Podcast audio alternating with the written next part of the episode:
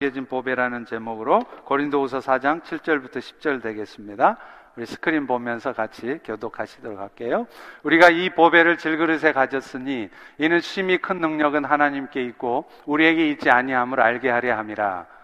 우리가 사방으로 우겨쌈을 당하여도 쌓이지 아니하며 답답한 일을 당하여도 낙심하지 아니하며 박해를 받아도 버림받지 않으며 거꾸로 뜨림을 당하여도 망하지 않고 우리가 항상 예수의 죽음을 몸에 짊어짐은 예수의 생명이 또한 우리 몸에 나타나게 하려 함이라. 아멘.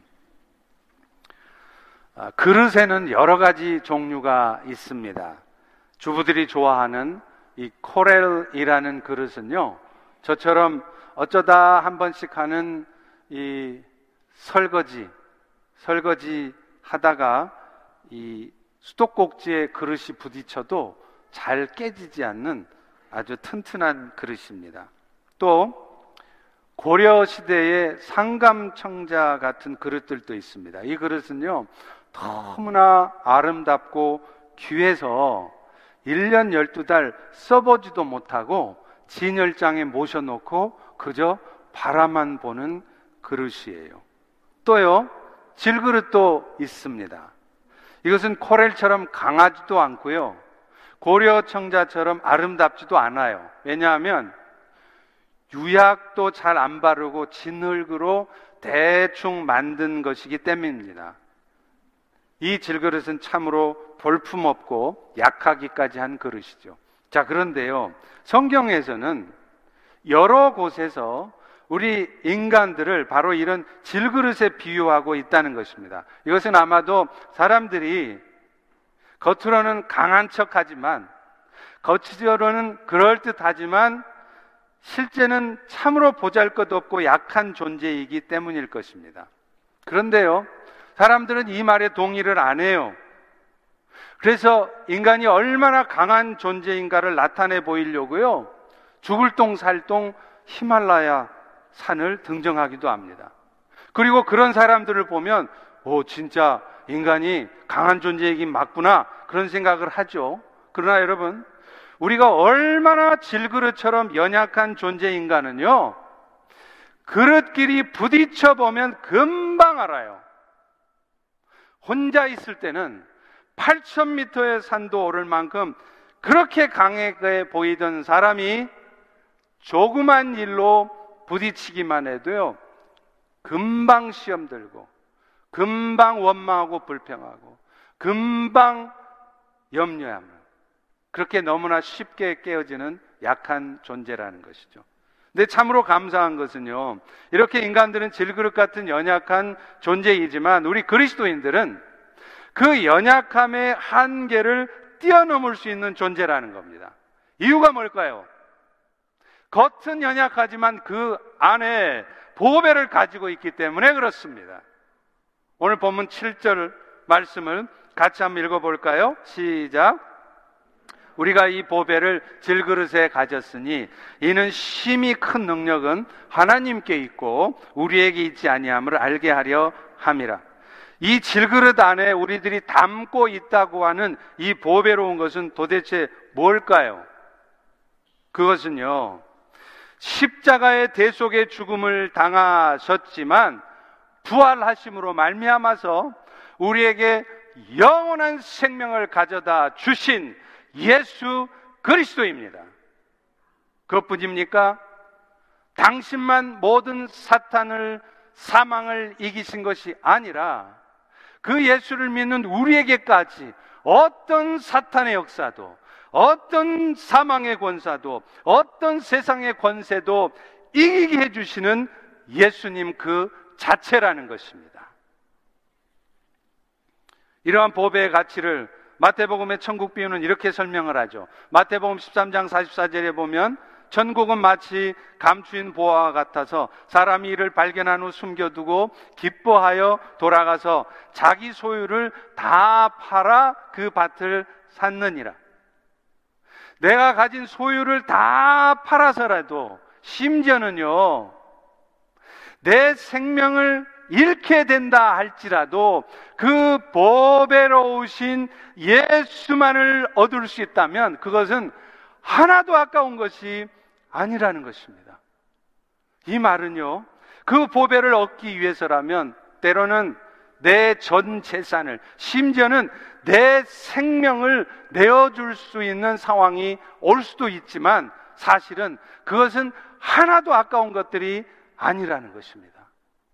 그런데 너무나도 안타깝게도요, 세상 사람들은 물론이고 예수를 믿는다는 우리 그리스도인들조차도 지금 이 자리에 앉아서 거룩한 모습으로 하나님께 예배를 드리고 있는 우리 그리스도인들조차도 그 보배로운 곳의 가치를 잘 모른다는 거예요. 그래서 예수를 믿고 신앙생활을 해도요, 세상의 것들, 별로 중요하지도 않고, 별로 크지도 않은 그런 것들을 가지고 울고 웃습니다. 조그만 일로 마음 상하고요. 아무것도 아닌 중요한 것도 아닌 것 가지고 그것 때문에 염려하고 두려워하고요. 그거 못 가진 것에 대해서 억울해하고 누군가를 원망하고 분노하고 그렇게 산다는 거예요. 왜 그렇습니까? 우리 안에 보배로우신 예수님, 이미 사탄과 세상 권세와 사망까지 다 이겨놓으신 승리하신 예수님이 우리를 위해서 버티고 계시다는 것을 모르기 때문에 그래요. 죽음을 두려워하면서 일생을 열심히 산다고 살지만 사실은 일생 내내 종노릇하듯 그렇게 분주하게 허망하게 살아갈 수밖에 없는 우리들에게 오셔서 우리로 하여금 더 이상 죽음을 두려워하지 않으며 더 이상 코로나 바이러스조차 두려워하지 않으며 더 이상 세상의 것들을 안타까워하지 않으며 그 영원한 생명의 나라를 향해 살아갈 수 있도록 도와주시는 그 예수님을 알지 못하기 때문이라는 거예요. 물론 이건 역시 우리 인간의 연약함이기에 어쩔 수 없는 일이지만 사실은 그 안에 진정으로 보배로운 것, 이것에 우리의 시각을 고정시킬 때 우리는 비로소 이 세상 가운데요, 하나님의 영광을 나타내고요, 무엇보다도 내 자신이 그 하나님의 부요하심을 누리고 살아가는 거예요.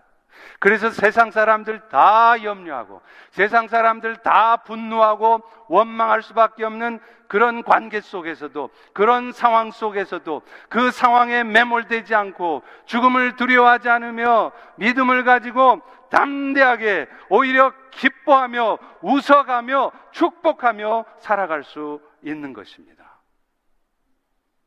그렇기 때문에요. 하나님께서는 우리 안에 있는 보배로운 것의 가치를 우리가 알아보고 그래서 어떤 심각한 상황이 와도 문제 상황에다가 눈을 두어서 자꾸 염려하고 근심하고 어둠에 빠지지 않도록 그래서 우리의 시각을 이미 우리 안에 계시는 그 예수님께 고정하도록 하시는 일이 있어요. 그게 뭔지 아세요? 그 보배로우신 예수님을 담고 있는 이 질그릇을 여지없이 깨뜨려 버리시는 거예요. 여러분, 여기에 만약에 조그만 상자가 있다고 하십시다. 근데 이 안에 아주 보배로운 것이 있다고 해요. 그래도요, 여러분 이 안에 무엇이 들어있는지를 모르기 때문에, 아니, 보지 못하기 때문에 그것을 믿지 않습니다. 제가 이 안에 아무리 보배로운 것이 있다고, 이 강단에 서서 이 안에 얼마나 보배로운 게 있는 줄 아세요? 아무리 목이 터져라 외쳐도요, 안 믿어요. 그런데 이 안에 있는 보배로운 것을 보여드릴 수 있는 방법이 있어요. 뭘까요? 이 상자를 깨뜨리는 것입니다. 그럴 때 그 안에 보배가 보여지죠. 마찬가지입니다. 우리 안에 아무리 보배로운 것이 있다고 선포해도요. 심지어는 이 강단에서 제가 얼마나 선포했습니까? 얼마나 많은 말씀을 전했습니까? 수도 없이 우리 안에 얼마나 보배로운 주님이 계십니까? 그분은 사망도 세상 권세도 사탄도 이미 이겨놓으신 승리하신 주님이다고 얼마나 많이 선포합니까? 그래도요, 그래도요, 그것을 믿지 못하는 거예요. 왜일까요? 내 안의 보배를 경험해 보지 못하니까, 보지 못하니까. 여러분, 우리말에 질그릇 잃고 녹그릇 얻는다는 속담이 있잖아요. 대단치 않는 것을 잃고 더 좋은 것을 얻는다는 말이죠. 바로 우리가 그렇습니다. 이 껍데기에 단단히 쌓여져 있는 그래서 겉으로 보기에는 아무 문제도 없는 것 같고 정말로 지고지선하고 거룩한 것 같은 그런 우리이지만 그런 우리의 껍데기가 우리의 질그릇이 완전히 깨져야 그 안에 비로소 보배로우신 주님이 나와 함께하고 계셨구나. 여전히 내 삶을 지키고 인도하고 계셨구나. 그걸 깨닫는 거예요. 그러나 질그릇이 깨어지면 그 당시는 안타깝고 고통스럽습니다. 깨진 그릇이 안타, 아까워 보입니다. 그것도 없으면요, 죽을 것 같아요. 망할 것 같아요. 그래서 기도를 해도 하나님, 이것만은 절대로 들어주셔야 됩니다. 하나님, 이것만은 반드시 이루어져야 됩니다. 그런데 우리 하나님은요, 그런 기도를 할수록 오히려 그것이 안 되게 하세요. 그것이 여지없이 깨져버리게 하세요. 왜 그럴까요? 그 질그릇이 깨져야 내 안에 보배이신 주님이 드러나기 때문입니다. 그래서 그 배로 보배로우신 주님이 우리 인생의 주인 되시며 우리 삶의 궁극적인 해결자라시는 것을 깨닫게 되는 거예요. 오늘 본문 7절 말씀도 그렇게 설명하고 있지 않습니까? 이 보배를 질그릇에 가졌으니 이는 심히 큰 능력은 나에게 있는 것이 아니라 하나님께 있다는 것을 알게 하려 함이라. Why Me라는 책이 있어요. 유명한 정치학 박사인 김충근 박사의 삶을 그린 책입니다. 알고 보니까 이분이 제 고등학교 선배님이시더라고요. 근데 이분은요, 어려서부터 어렵게 시골에서 촌동네에서 힘들게 사셨어요. 그러다가 어렵사리 미국에 유학을 가셔서 박사학위를 마치셨습니다. 이분은요, 이 박사학위 딸라고 어영부영 하다가 술수부려져 따신 분 아니에요. 하루에 3시간씩밖에 안 자면서 그렇게 공부해서 땄대요. 그리고 박, 미국 정치학 박사가 된 후에는 교수가 되어서 4년 만에 세상에 최우수 교수가 되었답니다. 그런데 이렇게 승승장구하던 김충근 박사가 갑자기 의사로부터 사형 선고를 듣습니다. 간 경화와 헤르페스성, 헐피스성 간염에 걸려서 당신은 앞으로 살아봐야 1년 정도밖에 더 살 수 없을 것입니다. Why me? 하나님, 왜 하필 저입니까? 자신의 상황이 원망스럽긴 했지만요. 김 박사는 그래도 자신이 이 젊은 나이에 왜 죽어야 되는지 그 이유를 알려주실 수 있는 분. 혹시라도 이 절망적인 상황 속에서 자기를 고쳐주실 수 있는 분은 오직 하나님 뿐이라는 것을 알고 있었기에 이분은 어차피 죽을 몸, 내가 하나님께 응답을 받을 때까지는 절대로 산을 내려가지 않겠다는 그런 각오로 기도원에 올라갔어요. 그래서 기도를 합니다. 하나님, 내가 아내와 함께 돈 200불 갖고 중, 미국 와서 유학 가서 고생 끝에 정치학 박사 받고 최우수 교수가 되었는데 더구나 제가 놀았습니까? 하나님을 안 믿었습니까? 하나님 열심히 믿었습니다. 교회 집사로서 내 나름대로는 최선을 다해서 하나님을 섬겼는데, 섬긴다고 섬겼는데, 왜 하나님은 저에게 이렇게 비참한 죽음을 맞이하게 하십니까? 며칠을 그렇게 간절히 기도한 끝에 그는 하나님의 세미한 음성을 듣습니다. 중구나, 너는 네가 육체적으로 죽어, 죽어가는 것만 한탄했지 지금 네 영혼이 죽어 있는 것은 알지 못하느냐? 너는 네 나름대로는 열심히 주님을 섬긴다고 살아왔지만 그것은 사실 22년 동안 네 마음대로 주님을 섬긴 것이다. 내 기대와 내 뜻대로 섬기는 것이 아니라 남들이 보니까 내 생각대로 내 주장대로 네 열심으로 섬긴 것이 아니지 않느냐. 이 말에 김 박사는 엄청난 충격을 받습니다. 그리고 그 후에 몇 시간 동안 울면서 회개하며 기도했다는 것입니다. 오 주님, 이제 나는 죽어도 천국에 들어갈 것 압니다. 그러나 지금까지 내 마음대로 살았던 내 삶을 돌이켜서 이제는 정말로 정말로 정말로 정말로 내 뜻대로가 아니라 하나님의 뜻대로 하나님이 원하시는 대로 살아갈 수 있도록 기회를 한 번만 주십시오. 김 박사는 심장이 터질 정도로 부르짖어 기도하다가요. 먼 동이 트기 시작할 새벽 무렵 환상을 봅니다. 하얀 옷을 입으신 분의 가슴에 자기 자신이 이렇게 깊이 파묻혀 있고 그분께서는 자신을 콕 끼워두면서 이 김충근 박사의 등을 부드럽게 두드려 주시더라는 거예요. 그리고 두드릴 때마다 이런 말씀을 하십니다. 내가 너를 용서한다. 내가 너를 용서한다. 내가 너를 용서한다. 마치 예수님을 저주까지 하며 부인했던 베드로를 예수님께서 용서하시면서 세 번씩이나 베드로야 네가 나를 사랑하니 그렇다면 이제 내 양을 쳐라 라고 말한 것과 같습니다. 이 환상을 본 후에 김 박사는 정말 얼마 있다가 완전히 기적같이 건강을 회복했고요. 그 이후로는 그 약속을 철저히 지켜가고 있습니다. 예수님을 섬겨도 하나님을 섬겨도 내 삶이 먼저이고 내 삶이 중요한 것이 아니라 하나님의 은혜 갚는 일, 하나님을 섬기는 일이 모든 삶의 최우선, priority예요. 그래서 JAMA, J-A-M-A라고 그러죠. Jesus Awakening Movement for America. 이 자마 운동을 지금까지 하고 계세요. 오늘 또 질그릇 같은 우리 인생들을 하나님께서 다루시는 이유가 뭘까요? 이겁니다. 내 인생이 결코 내 힘으로 되지 않는다는 것을 깨닫게 하시려는 거예요. 그래서 나는 아무리 노력하고 애를 써도 내가 원하는 결과를 얻을 수 없어요.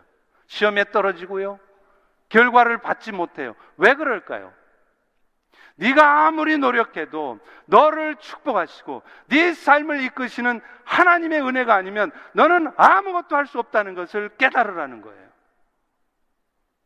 또 나름대로는 그런 하나님의 뜻을 깨닫고 있다고 생각하며 살아가지만 더 분명히 깨달으라는 것입니다.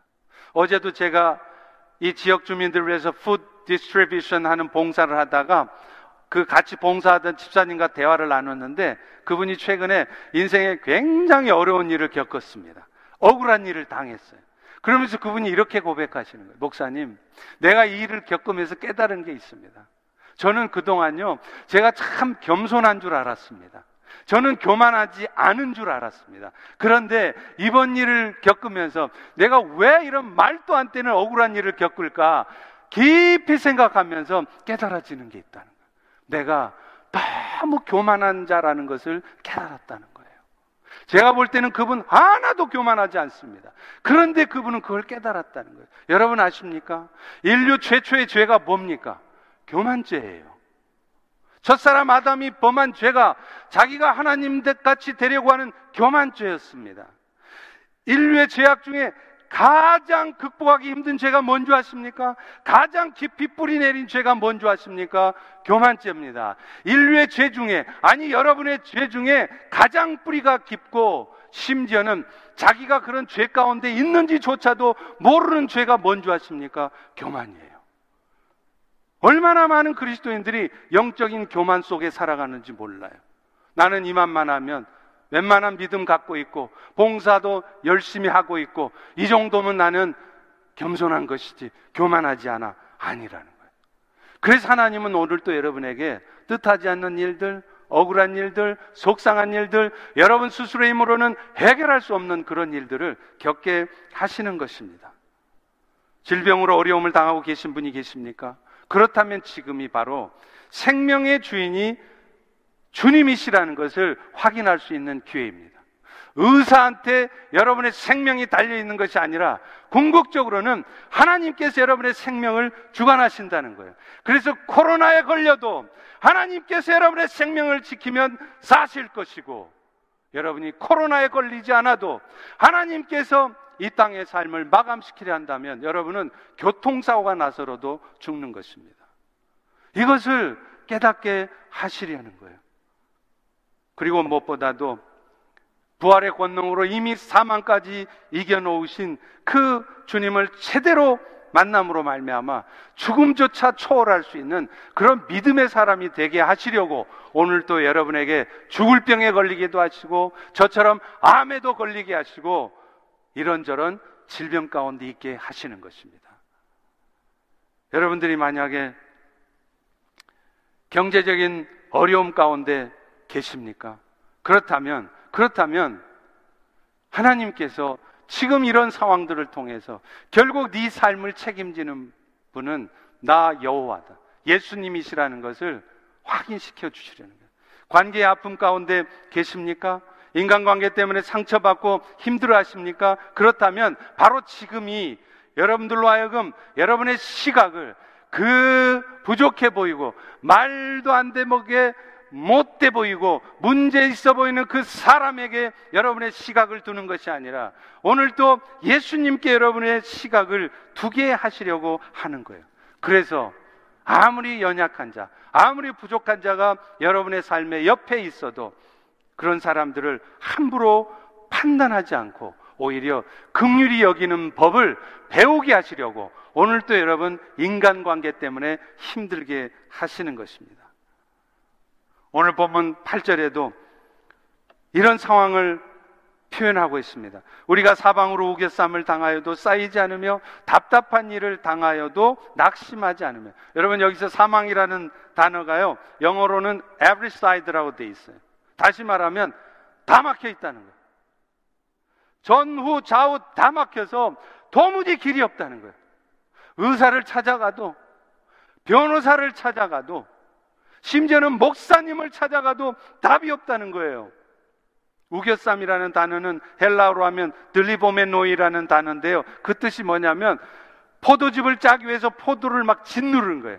여러분 말이 그렇지 포도즙 짜려고 포도를 막 짓누르는 상황 가운데 여러분이 처해 있다면 그 고통이 얼마나 심하겠습니까? 그런데 하나님은 여러분이 여러분이 저에게 그런 상황에 처하게 하실 때가 있다는 것입니다. 그것도요, 나는 아무것도 잘못한 거 없는데. 왜, why me? 왜 나에게 이런 고통을 주십니까? 왜 내가 이런 억울한 일을 당해야 됩니까? 그런 일을 겪게 하실 때가 있다는 것입니다. 그래서 우리는 어느 순간 내 이럴 바에야 교회 안 다녀. 예수 안 믿어. 신앙을 포기하고 싶고 더 나아가서 목숨을 끊고 인생을 마무리하고 싶은 생각이 들 때도 있다는 거예요. 그런데 기억하십시오. 그때가 바로 내 안에 보배로우신 주님이 영광의 빛으로 나타날 때라는 것입니다. 할렐루야. 그렇다면 우리는 어떤 신앙의 박해가 있어도 한번 견뎌 볼 필요가 있어요. 여러분 인생에 어떤 좋지 않은 일, 억울한 일, 속상한 일 당해도요, 그런 상황에서도 여러분의 자리를 지켜볼 필요가 있어요. 하던 일 계속 해볼 필요가 있습니다. 가던 길 계속 가야 될 필요가 있어요. 나는 간절한 소망이, 저는 간절한 소망이 하나 있는데요. 우리 성도들 중에도 진짜 말씀대로 살아봤더니 진짜 말씀대로 하나님이 역사하셨다는 간증하는 것을 좀 들어보고 싶어요. 제 평생의 소원이고 이 강단에서 오늘 이 아침에도 이렇게 외치는 이유입니다. 그런데 우리는요, 너무 상황 탓을 해요. 상황이 이래서 안 되고 저래서 안 된다는 거예요. 물론 하나님은 우리의 연약함을 아시기 때문에 그런 우리를 정죄하거나 또 탓하지도 않습니다. 그러나 아십니까? 우리는 항상 그런 합리적인 판단을 하지 믿음의 결정을 하지 못한다는 거예요. 그럴 때 우리는 실수는 안 할 수 있겠죠. 잘못된 확률을 줄일 수는 있겠죠. 그러나 기억하십시오. 기적의 역사는 경험할 수 없다는 거예요. 어떤 어려운 상황 속에서도, 어떤 절망적인 상황 속에서도 하나님께서 함께 하시기에 하나님이 말씀하셨기에 그 말씀대로 한번 버텨보는 거예요. 말씀대로 순종해 보는 거예요. 자기가 있어야 될 자리를 떠나지 않고 죽으면 죽으리라는 믿음으로 지켜보는 거예요. 그럴 때, 그럴 때 여러분, 우리의 삶에도, 여러분의 삶에도 하나님의 살아 역사심이 증거되는 것입니다. 그저 평균적인 삶, 상식적인 판단과 상식적인 말, 상식적인 삶을 살아서는 절대로 우리는 하나님의 살아 역사심을 초자연적인 역사를 경험할 수 없을 것입니다. 다니엘서 6장에 보면 페르시아 왕 다리오가 모든 국민들에게 명령을 했어요. 나 왕에게만 무엇을 구하라. 나 왕이 다른 어떤 신에게 구하면 사자굴에 던져 넣을 거다. 그때 당시가 당시 총리가 누구였습니까? 다니엘이잖아요. 다니엘은 아마 속이 뜨끔했을 거예요. 왜냐하면 다니엘은 왕한테 구하는 게 아니라 자기 여호와 하나님 앞에 하루에 세 번씩 기도를 하고 있었거든요. 어쩌면 우겨쌈을 당하고 그것 때문에 자기가 거꾸로뜨림을 당할 수 있는 그런 상황이었습니다. 그런데 다니엘은 그런 말씀을 듣고 어떻게 했나요? 집으로 딱 돌아가서는 이제 예루살렘을 향하여 절하던 그 창문을 닫아버리고 여호와 하나님이시여 왕이 이런 조서를 내렸기에 지금 상황 하나님이 아시죠. 내 마음을 아시죠. 제가 지금은 창문을 닫습니다. 그러나 내 마음은 여전히 당신 여호와께 있는 것을 당신이 아시죠. 지금만 좀 참아 주세요. 이 고비만 넘어가도록 눈 감아 주세요.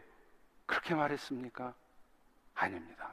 그는 여전히 여전히 예루살렘을 향하여 창문을 열고 여호와 하나님께 세 번씩 간구했어요. 다니엘서 6장 10절입니다. 다니엘이 이 조서에 왕의 도장 찍힌 거 알고도 자기 집에 돌아가서는 예루살렘으로 향한 창문을 열고 그 다음에 뭐라 그러죠? 전에 하던 대로. 여러분 정말 멋진 말 아닙니까? 상황이 좀 어려워졌다고 금방 마음 바꾸지 않아요. 살든지 죽든지 끝까지 한번 가보는 거예요. 하나님이 하게 하셨으면 하나님이 정해 주신 것이면 하나님이 마무리도 짓게 하시겠지 하나님이 역사하시겠지 그런 믿음을 가지고 흔들림 없이 전에 하던 대로 가보시라는 거예요. 그럴 때 어떤 일이 벌어졌습니까? 단일의 인생이 거꾸로졌습니까? 사자 굴에 던져졌지만 그는 잡혀먹지 않았습니다. 사실 이 다리오 왕도요, 다니엘에 대한 기대가 있었어요. 아, 저놈 보니까 아주 싹수가 있구나. 아, 저놈 잘 키우면 우리 페르시아에 좋겠다. 그래서요, 비록 사자굴에 던졌지만 지감 있는 여호와 하나님이 혹시 저 다니엘을 살려주지는 않았을까? 그래서 다리오 왕은요, 날이 새자마자 자기 부하 군사들보다도 가장 먼저 사자굴 앞에 가서 다니엘의 이름을 부릅니다. Hey, Daniel. 살아있니? 왜 그랬을까요? 자기도 비록 사자굴에 던졌지만 자기 역시도 지감 있는 하나님이 다니엘을 살려주셨기를 기대하는 거예요. 과연 다니엘은 하이 여러분 다니엘 6장 26절에 이렇게 말합니다. 내 나라 관할 아래 있는 사람들은 다 다니엘의 하나님 앞에서 떨며 두려워할지니 그는 살아계신 하나님이요 영원히 변하지 않으실리라. 여러분 우리가 얼마나 우리 주변 사람들에게 예수는 그리스도시요 예수를 믿을 때 영원한 생명의 축복을 얻습니다. 여러분 인생이 바뀝니다. 수도 없이 수도 없이 말씀 전하셨죠. 그러나 그들이 여러분의 복음을 받아들이던가요? 아닐걸요? 그러나 내 입술에 예수의 자도 꺼내지 않았지만 다니엘이 보여줬던 것처럼 전에 하던 대로 어떤 절망할 수밖에 없는 상황 속에서도 나의 구원자 예수 그리스도를 의지하는 마음으로 믿음으로 내 삶을 던졌을 때, 내 생명까지 던졌을 때 하나님이 그 삶을 지켜주신 겁니다. 그걸 사람들이 보는 거예요. 여러분의 시부모들이, 여러분의 부모님들이, 여러분의 형제 자매 직장 동료들이 그런 여러분의 모습을 볼 때 그들은 여러분의 하나님을 믿게 되는 것입니다.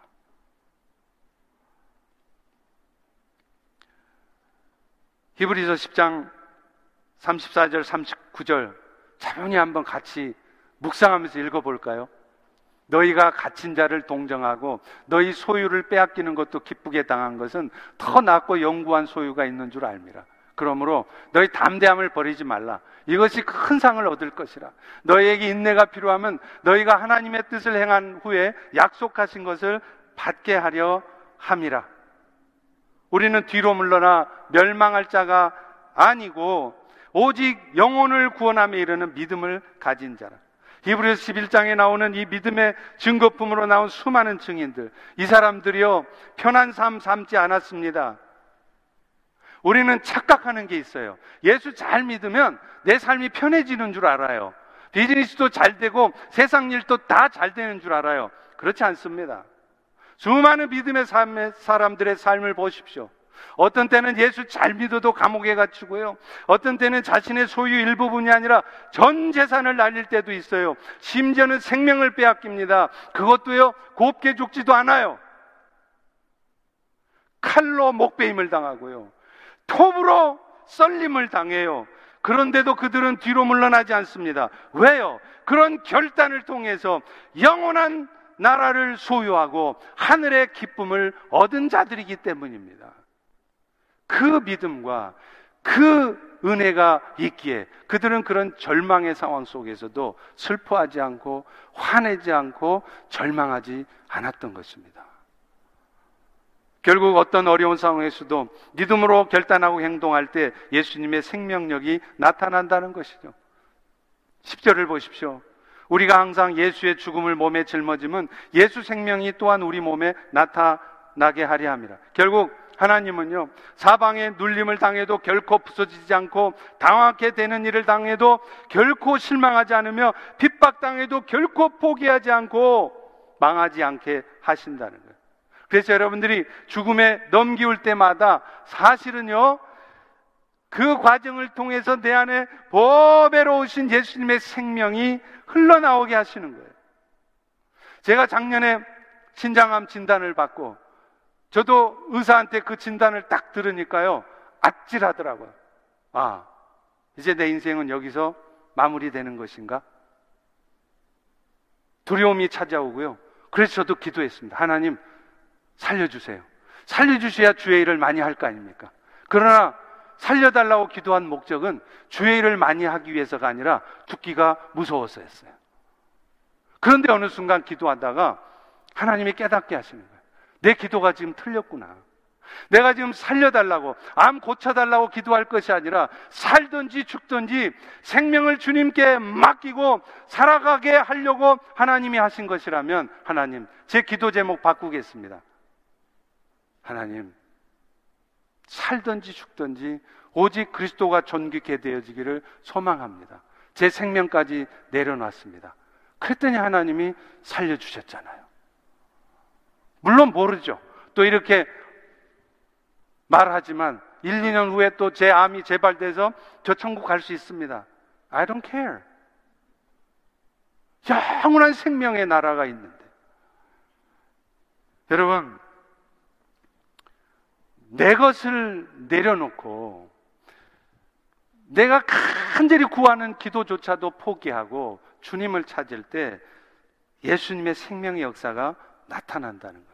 이 사실을 확인했다면 당장의 우겨쌈을 당한 것 같은 상황에도 답답한 상황일지라도 핍박당하고 여러분이 억울한 일을 겪은 상황일지라도 여러분은 결코 망하지 않을 것을 확신하시기 바랍니다. 오늘날 많은 사람들은 깨어질 그릇이 전부인 것처럼 생각하면서 딜그릇 속에 있는 보배로우신 주님은 안 봐요. 실제로 그래요. 그래서 그런 분들은 자신의 질그릇이 깨어지지 않으려고 전전긍긍합니다. 그것 때문에 염려하고 두려워하고요. 그것 때문에 분노하고요. 원망하고요. 따지고요. 싸우고요. 왜 그래요? 결국에는 이 질그릇이 깨어지기 싫은 거예요. 그리고 더 나아가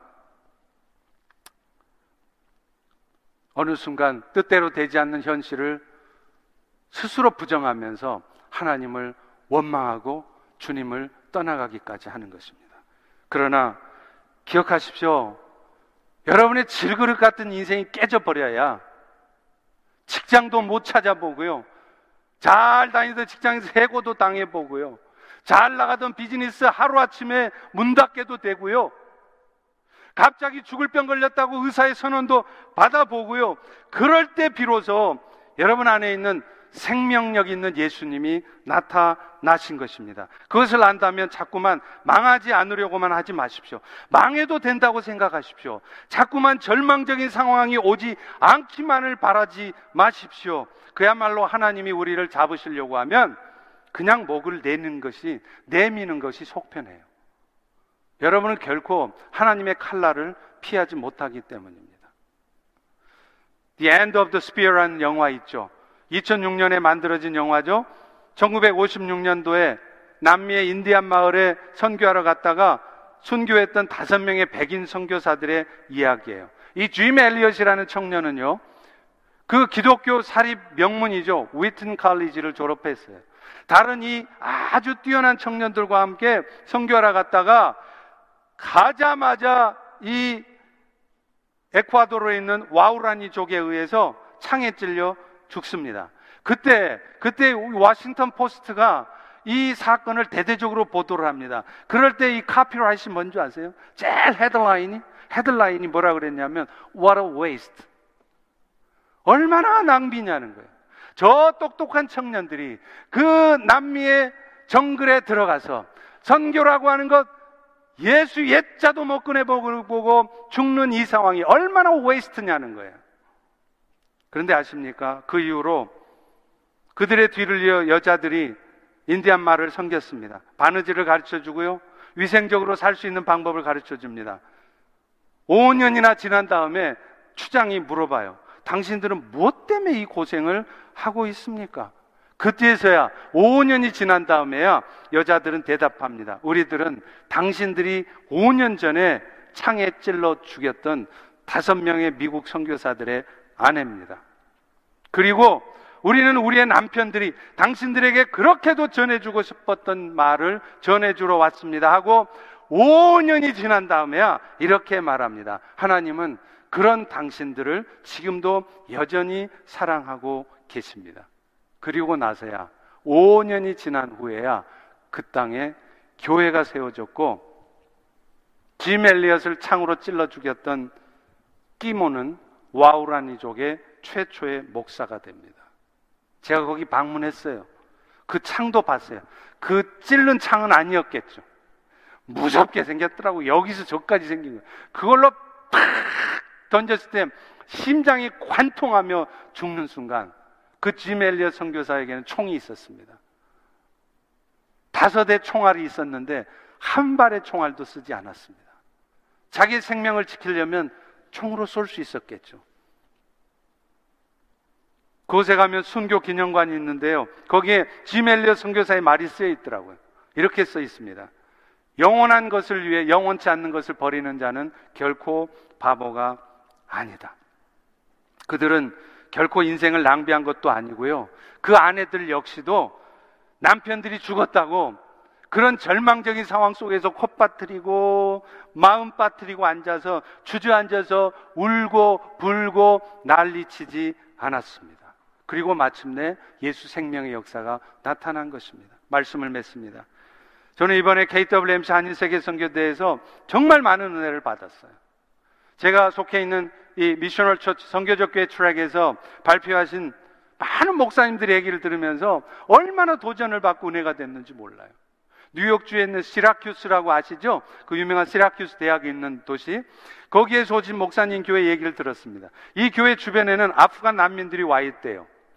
근데 아십니까? 난민들이 미국에 들어오면 미국 정부에서는 3개월치 생활비만 줍니다. 그리고 그 이후에는 니들 알아서 하라는 거예요. 영어도 못해요. 돈도 없어요. 기술도 없어요. 그들이 어떻게 적응을 합니까? 그래서 이 교회는요, 시라큐스 한인 교회는 교회 문을 열었습니다. 그래서 난민들에게 영어를 가르쳐 주고요. safety 위험이 없었을까요? 그 난민들 중에 혹시 테러하는 사람 없을까요? 걱정됐겠죠. 그러나 그들은 그것을 염려하지 않았습니다. 그들을 교회 안에 불러들였습니다. 영어를 가르쳐 줬고 컴퓨터를 가르쳐 줬어요. 그 결과 그 아이들은 테러 집단이나 이상한 데로 빠지지 않고 갱 조직으로 빠지지 않고 미국 사회에 잘 적응했어요. 근데 그 교회가 그 일을 수행하는 과정에서 많은 간증들이 있었다는 거예요. 처음에는 그 일을 선포하니까 성도들도 아니 목사님 우리도 지금 살기 힘들어요. 우리 재정도 빠듯해요. 그런데 왜 우리가 그런 일을 해야 됩니까? 반대하는 사람이 많았대요. 그 교회가 그렇게 큰 교회는 아니었기 때문이죠. 그런데 어느 순간 모든 교인들이 말로만 미션을 처치가 아니라 실제 우리도 미션을 첫 삶을 삽시다. 그래서요, 지금은요, 교인들의 80%가, 80%가 선교적 목적으로 진행되는 그 사역팀에 다 조인해서 다 일을 하고 있다는 거예요. 그 가운데 교회 체질이 바뀌더래요. 아무리 강단에서 선포해도 변하지 않던 성도들이 바뀌기 시작하고요. 영혼 구원의 역사가 일어납니다. 한 번은 아들을 유학 보낸 아버지가 방문을 했어요. 한국에서 잘 나가던 그런 삶을 살다가 이제 리타이어하고 나서 골프 치고 다니면서 이렇게 이렇게 치면서 막 즐기고 다니다가 유학 보내놨더니 이놈이 헛짓하는 거예요. 근데 어느 순간에 보니까 이 친구가 완전히 변해 있는 거예요. 신기하잖아요? 이 녀석이 도대체 뭔 일이 났나 궁금해서 이 아버지가 왔어요. 와서 보니 이놈이 아프간 난민들을 돕고 앉았는 거예요. 그 과정에서 아이가 변한 걸 본 거예요. 그래서 이 아버지도 변했습니다. 맨날 nice shot. 골프만 치던 아버지가 눈만 뜨면 아침에 일어나서 아프간 난민들이 있는 캠프에 가서 쓰레기를 줍고요. 거리를 청소하더라고요. 인생의 참된 의미를 발견했기 때문이겠죠. 그 교회가 최근에 꿈을 키워가고 있어요. 난민들을 위한 꿈드림 도서관을 건립하는 일이에요. 위층에는 오갈 데 없는 사람들이 정착할 때까지 돕기 위한 쉘터가 있고요. 아래층에는 애들 불러다가 영어도 가르쳐 주고 컴퓨터도 배우고 놀 수 있는 공간도 만들어 줬어요. 그 교회 그렇게 큰 교회 아닙니다. 재정 풍성한 교회도 아닙니다. 그리고 무엇보다도요, 그들이 그 라이브러리를 짓고자 하는 목적은 교인들을 위한 게 아니라는 거예요. 순전히 아프간 난민들을 위한 거예요. 도와줘봤자 밑빠진 독에 물 붓듯이 아무것도 나올 것이 없을 것 같은 그들을 돕기 위한 것입니다. 강의 중에 그 건물의 조감도를 그려놓은 브로셔를 스크린에 딱 띄우는데요. 그걸 보는 순간 제 눈에서 눈물이 났습니다. 여러분, 교회, 교회가 무엇입니까? 십자가 세우고 예배 드리면 그게 교회인가요? 아니에요. 제 눈에는 그 도서관이 교회처럼 보였습니다.